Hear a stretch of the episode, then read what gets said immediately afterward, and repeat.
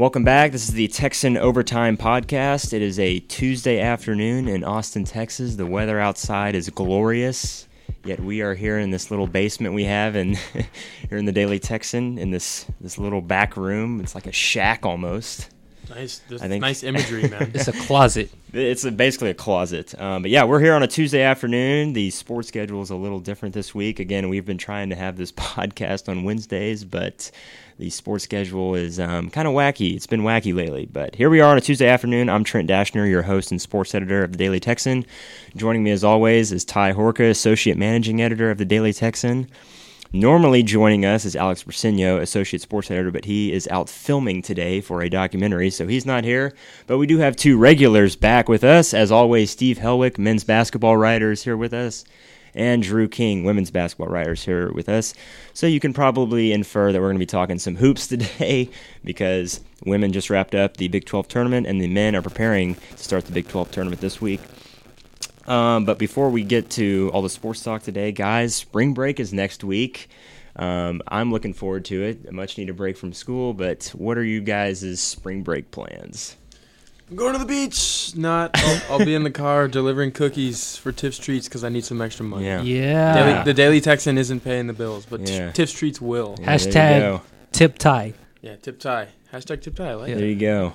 Steve, what about you? I'll be going to Florida. Uh, I go there every Oh. single year. Ah. But then in the middle, I might audible and go to where Texas is going for March Madness, Right. whether that's Assuming Pittsburgh or Boise yeah, or yeah. Nashville or San Diego Or Dayton. San Diego. San Diego. or any of those places. Um, could it be Central Florida? Yeah, we're out. We're at. We're at in Florida. Uh, Fort Pierce. It's Fort Pierce. It's not really As near in- anything. Central Florida, home of the Golden Yeah. Knights. Yeah, for, for all the. uh, AKA the national champions. for all the Twitter viewers, Steve is wearing some propaganda today. This um, is some propaganda. UCF they write- national champs. Played them shirts. all, win them all, champs. But in fairness, Drew wore propaganda last week, aka a big baller brand hoodie. So I don't know, you know, just propaganda. just a bunch of- it is clothes. just a bunch of garbage that you guys are wearing on this show. Um, For real though. Drew, where are you going? What are you doing for spring break? Nothing. I'm I'm here pretty much the whole time. Okay. I got even go uh. All right.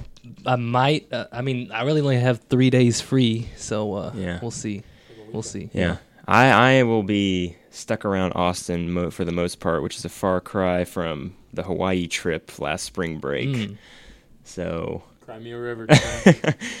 but I mean, you know, we might try and get out and play some golf. But moving on, though, why we're really here, um, obviously to talk some hoops. But before we get into the hoops, um, just recap some quick Texas sports news over the weekend. The baseball team um, won a series against Northwestern, four game series at the dish. And Texas baseball just went on a scoring barrage after dropping the first game Friday night at six to two loss, which was kind of surprising. Kind of woke up the team a little bit, I think, based on some of what the players' quotes said. Texas goes on to win the next three games 10 to 7, 16 to 3, and 12 to 1. So no shortage of offense in that. Texas baseball is now 8 and 4, and they have a series, four game series with Stanford coming up this weekend. So that'll be, um, that- you know, Stanford's obviously a good program, so that should be a cool series to go out and watch. Um, Texas softball dropped a series to number nine Arizona this past weekend at McCombs Field. Um, Longhorns did get a win on Saturday um, against the Wildcats 3 1. Counts as a signature win for that program. They've always kind of struggled to pick up a signature win early in the season, but they did drop the series. They lost the game Friday and um, Sunday. Texas softball plays Wednesday against UTSA. That's in San Antonio. Um, the Longhorns are eight and ten on the season, so softball's kind of been up and down to start the year. Um, we'll see how they kind of pick things up, and we'll definitely have Robert Larkin or Will Slayton, our softball writers, on um, as the semester progresses. And then also um, coming up this week in College Station, Friday and Saturday, you have the NCAA track championships. And Texas um, will be competing in that. Obviously, Drew is a former track That's rider, right. so he knows all about that life. So yeah, the Longhorns heading to good old College Station, one of the finer cities in Texas, as we as we should all. Um, but moving into basketball, Texas women faced off against Baylor for the third time of the season last night. And just when you thought that Texas might have a chance to pick up a win against Baylor, They didn't. they hung around with number one seeded Baylor for most of the game. Texas was obviously the two seed. Pretty competitive game. It was um, back and forth all night. Texas had a one point lead with about five minutes to go. But, you know, similar to the game in Austin this year, Baylor just kind of suffocates the team and, and, pulls away late in the game. Um, and Baylor was minus their guard, Kristy Wallace, who Yes, um, their who's- starting point yes, guard. starting point guard, senior guard, who has shredded the Longhorns Yes, when they've played him. Um, but Drew, obviously, impossible to defend. Drew, obviously, get, let's just get your reaction from last night's game. Definitely a winnable game right there. Texas could have walked away as Big 12 tournament champions, and yet they didn't. They let it slip through the cracks. Um. Oh man, this was like the hardest fought game for the team this year. I thought they wanted to get this win so badly, Yeah. and they knew that this was going to be their best shot because Kristy Wallace was out with the torn ACL. So uh, Baylor started. The, their two guards is a freshman and a sophomore, so a very inexperienced backcourt, and um, a lot of people were doubting whether uh, Baylor's freshman Alexis Morris would be able to make the transition to the starting role as easily as she did, and um, obviously Texas and the rest of the Big Twelve underestimated her. She had 18 last night. Um, I think if there's anyone to blame for this loss, in my opinion, is Karen Aston. I feel like Yeah. she's the one who really cost the Longhorns the game. Yeah, Um, and, and just uh, recap With that. the tech? Yeah, with the Well- well, technical I'll- I'll foul. get into it. Yeah, There's- there's more than just the quick- tech. Yeah, quickly to just kind of recap the technical foul though for okay, for so people who didn't so watch the game. What happened here? Uh, Texas was up by two at this point. This was about a little over two minutes left in the game. Um, they send Lauren Cox, uh, Baylor's sophomore forward, to the free throw line, um, and you know she like makes her first and then misses the second. Um, no, I'm sorry, I got this all wrong. Okay, all wrong. I got it all wrong. Tied I or down by apologize. two or something. Okay, no. So Texas Texas is up by two. Joyner Holmes Yeah. was on the free throw line. she misses the free throw. Lauren Cox gets the rebound. Um, so Rella Booth, who for some reason was on the floor, I'll get into that later. Yeah, Rella- Rella Booth had a lot of playing time last night. Let- I'll get know? into that later. Yeah, But Rella Booth kind of tries to tie the ball up, and then Joyner tries to get into the mix to get the ball away from Cox as well. Holmes gets called for the foul. Karen Aston thought it was really a ticky tack foul. She let the refs know it. The refs tee her up. So Yeah. The loose ball foul on Joyner Holmes put Baylor into the bonus, and then on top of that, the technical foul that was four free throws for Lauren Right. Cox. She made all 4 Pure. Um, which which essentially ended the game for Texas at that basically point. that's Baylor never gave up the lead after that. Um, so yeah, a real like Karen Aston said it last night. It was just a really poorly, poorly, poorly timed technical foul Mm-hmm. for Texas. But I think that she could have Texas could have been in a much better position than that had Aston made some adjustments during the game. So, like I said earlier, Rella Booth got a lot of playing time in this game, and I'm really not sure why because she hasn't played that much this year. Period. Mm-hmm. I don't know why you choose the Big Twelve tournament to just kind of throw her out there with the dogs with six foot seven Kalani Brown and Lauren Cox who are like running through the conference. Um, and Rella just did not play well. Like every time she went in, the only thing she would do is look for her shot. Right? She wasn't playing team basketball. It was either she's gonna jack up a three or she's gonna try to do this hook shot over Kalani Brown. I don't think she made a single shot that I don't. I'm not sure that she scored last night. Rella Booth, yeah, zero points, 0 for 4 shooting in nine minutes. And so she's getting she's playing during crunch time over Jatarie White, who was really I thought the best player for Texas last night mm-hmm. because uh, Kalani Brown had a good night, but she could have had a better night, right? Jatarie White was doing a really good job of denying her, denying the entry feeds to Kalani Brown in the post on on defense, and then on offense, she was like six for eight. She had twelve points. She was doing really well. I thought Karen Aston should have done a better job of getting her more looks, which she said they tried to, just didn't execute it very well. But Jatarie White was very good. She didn't get to play a whole lot in the fourth quarter because Rella Booth was in, and I didn't understand why. Yeah. Um, Texas had four players finish in double figures. Lashann Higgs was leading scorer for Texas. She had 20 points. Brooke McCarty had 16. Ariel Atkins and Jatarie White each had 12. Um, Texas hasn't had Audrey-Ann Caron-Goudreau in the last two meetings with Baylor.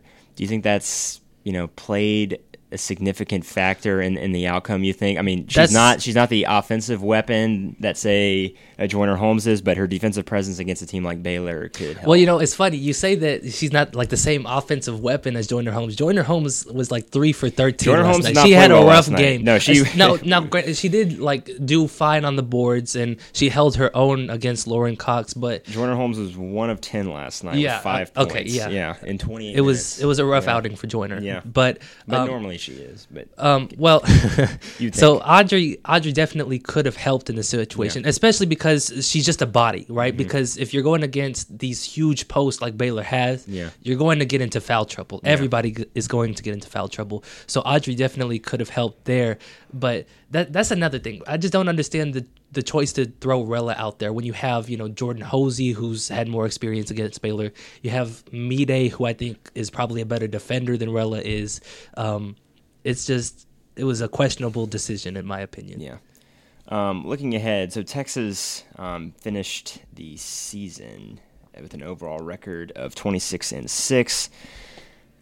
Do we think that they will get a two seed? How is your feeling as far as that goes? I'm pretty confident they'll get a two seed. They've Yeah. been ranked right at seven or eight for the past couple of weeks. Um, the the one thing that complicates everything is that uh, Mississippi, no, South Carolina just beat Mississippi State, so they've moved up kind of ahead of Texas just because they had that huge win for the SEC championship. But I, I don't see anybody under Texas leapfrogging them for a two seed. I think everybody has pretty much a weaker resume yeah. comparatively.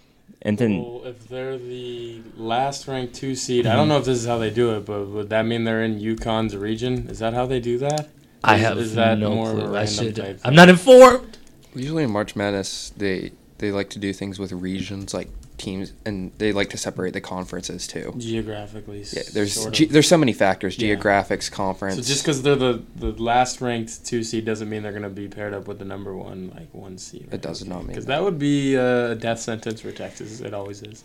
I don't know, In man. the in the elite eight, I guess. That I don't be. know. We we were four points short of beating UConn earlier this season, and Ariel Atkins didn't play in the second quarter. Yeah, I mean, but I mean, it's UConn. In It's the not impossible. you UConn in don't. the No, it's not impossible. But I mean, you don't want to have UConn in your Oh, that's- in your true, region that's if you have the option. You've been talking Final Four with this team for like three years now or so, and Yeah. just to be put in UConn's bracket, that would sort of put a damper Oof. on the entire month of March. Yeah, so I mean, let's get into that really quickly because you know when we had Drew on earlier um, in in the semester, you know we we talked a little bit about um, the prospects for how this season will kind of shake out with the Texas women.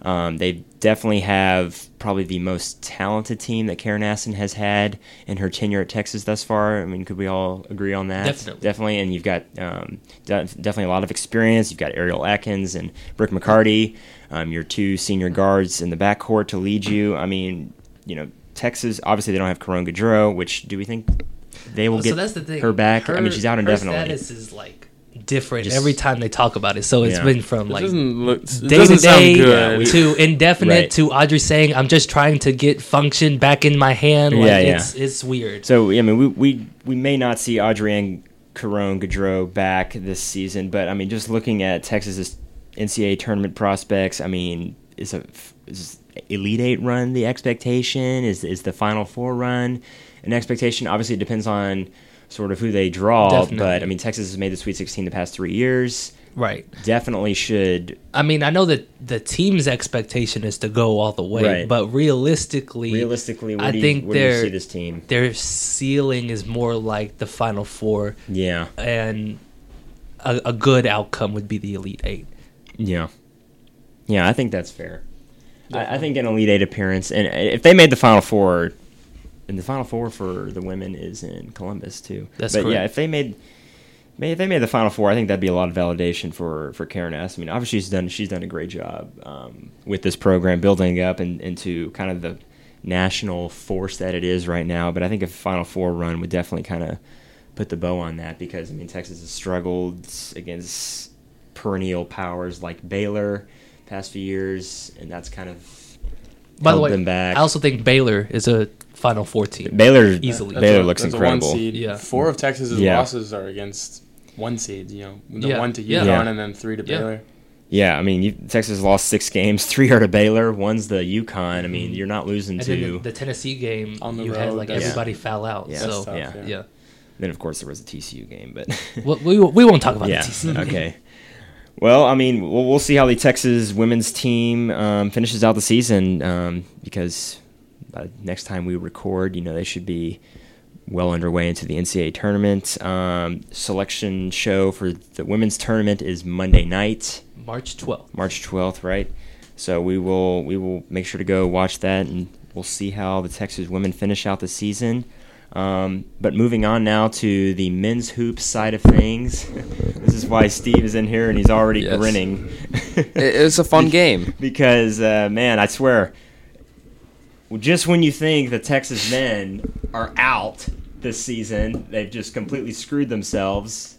They they creep right back in it. So after the loss to Kansas and Lawrence last Monday night. Um, look at Texas. I mean, they beat West Virginia, a good West Virginia team, top 20 ranked team, um, at home. Senior day, that was Saturday. Longhorns win in overtime, 87 to 79. Big win. I mean, potentially tournament clinching win. Steve, you were there. Obviously, let's get your reaction from that.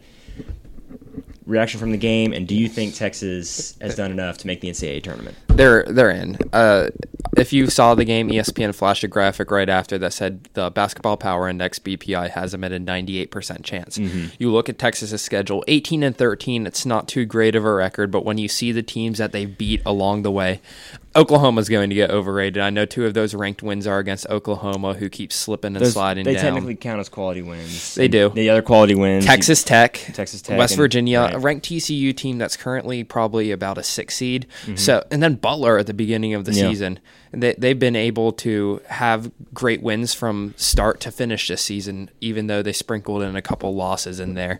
And I'm sure the committee will especially take note that they managed to beat the number 20 West Virginia Mountaineers at home without, Without- Mo Bamba and with a seven man rotation. No Eric Davis, no Mo Bamba, no Andrew Jones. This team's overcome a lot of adversity. They're very unpredictable. I said they didn't need that win against Kansas last Wednesday. That that win it No. wasn't necessary No, at all. was- but they did need right. to beat West Virginia. Yes. And this performance was such a unique Texas performance because we hadn't seen them shoot the ball like this all year long. Mm-hmm. I mean, we can't expect Texas to shoot 58% from three point every game. In fact, that's the best they've shot in the Shaka Smart era. We can't expect Texas to shoot 57% from the floor. I believe that's the third best mark in the Shaka Smart era every game. But the team what really impressed me was they never ran out of gas throughout the game. You see guys, three players played over 43 minutes, Coleman, Osetkowski, and Roach, and they had to play they had to play the overtime period and it was it had to be draining for the team to give up that layup to Jevon Carter at the very end to tie it. And they go out in overtime. First play Jevon Carter gets an easy layup. That could have been a moment like we're done uh, we'd have to maybe win some Big 12 tournament games to have a shot. But instead, the Texas team puts their foot on the gas. Jericho Sims gets back, which he had a great game, best of his career, 17 points. He he took Mo Bamba's place and he fulfilled that role easily. A bright future for him. And he played very well in overtime, and that Jacob Young three was sort of the turning point of Texas's tournament hopes. It made it from more bleak to almost certain. That was a game Texas had to win. And right now they're slated to play in a play-in game according to ESPN's bracketology. All I think they have to do is go in to Kansas City on Wednesday and beat a struggling Iowa State team. Yeah, yeah, and so yeah, Texas is 18 and 13. They finished eight and 10 in the Big 12. Um, obviously, first round of the Big 12 tournament starts Wednesday night in Kansas City. They play Iowa State, as Steve mentioned. That's at 8:30. Um, you had a funny joke before uh, we were we walked into this uh, for the podcast. Um, you want to shed light on what that was? I just said because Texas likes to play with its fans. It likes to Yeah. just play with all the people that are trying to predict them. It's such an unpredictable team. This is a team that you keep thinking has everything together. Like at the beginning of the year, they almost beat Duke. Then a couple games later, they beat Tennessee State by one at home. Then a couple weeks ago, it looked like they were finally gaining momentum, beat Oklahoma on the road. Then they put up 48 points in Manhattan and lose to Kansas State. So with the way Texas is going, it's possible that they could just lose by 20 points to Iowa State and leave the committee just doubting them after the statement win. Do I think that's going to happen? No. Absolutely Yeah. not. Bamba or not, I do believe Texas wins this upcoming game just because Iowa State's missing one of their best players too, and Nick Babb. Mm-hmm. He's been out since about February 20th. Texas has already beaten this team twice this year. Not easy to beat a team three times, but when it's a team as quality as Iowa State should be able to do it. But I'd like to note Iowa State has the experience. This team's won three of the last four Big 12 tournaments. So expect the unexpected. Yeah.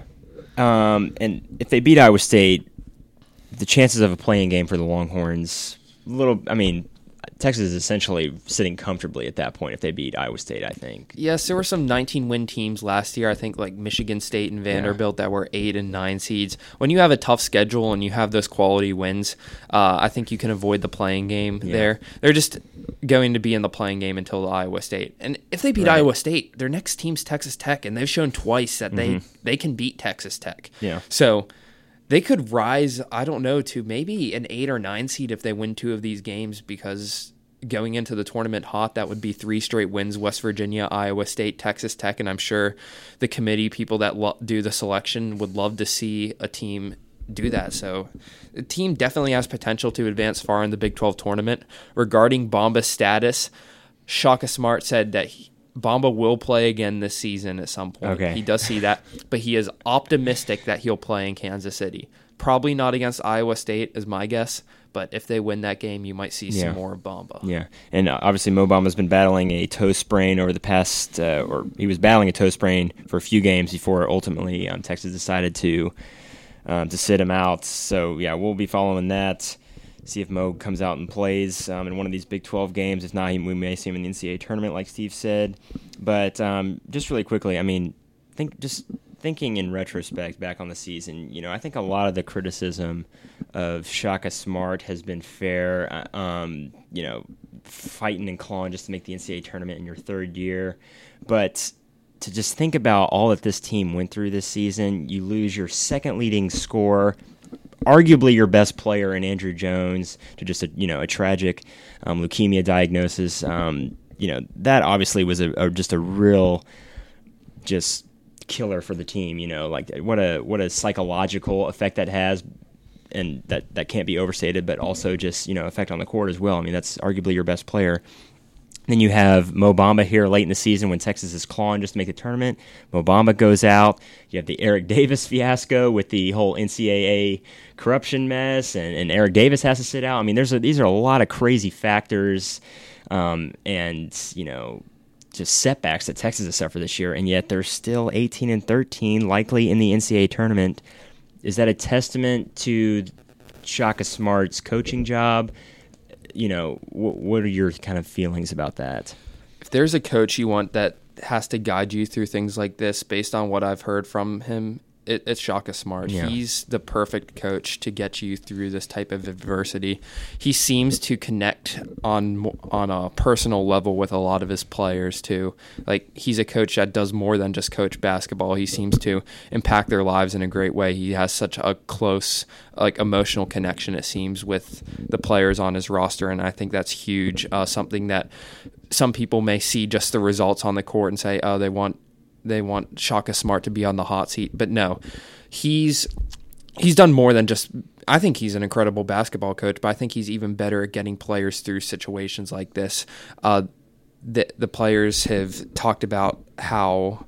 I mean, he's talked about how he's had to organize his players through all this adversity this Right. year, and it's definitely a difficult thing to do. Have all these things thrown at you at once, and the fact that they've managed to stay put and pull out wins over West Virginia with seven game, uh, seven man rotations in March. That's just incredible. Yeah, Ty, what do you think about that? I mean, the the amount of things that Texas has had to go through this season as a team is is insane.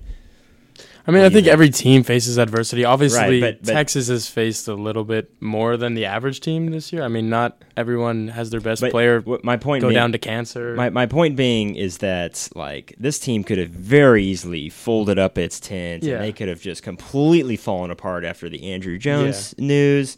Then you have the Mo Bamba thing late in the season, and the Eric Davis situation, like just these crazy yeah. just unheard of situations. But you know, here is Texas at 18 and 13, slowly plugging along. I think the biggest thing about Texas, and we've seen it with Texas basketball for a few years now. Sometimes they play with this sort of energy that's just like insane. We Yeah. saw it against Yeah. West Virginia. You, you know, they're making all these shots. Right. Fr- Frank Erwin Center's going crazy. You pull out a huge win over a ranked opponent. You know, we saw it against Duke in a tournament earlier this year. They almost beat Duke. I mean, they were playing fantastic for 30 minutes of that game.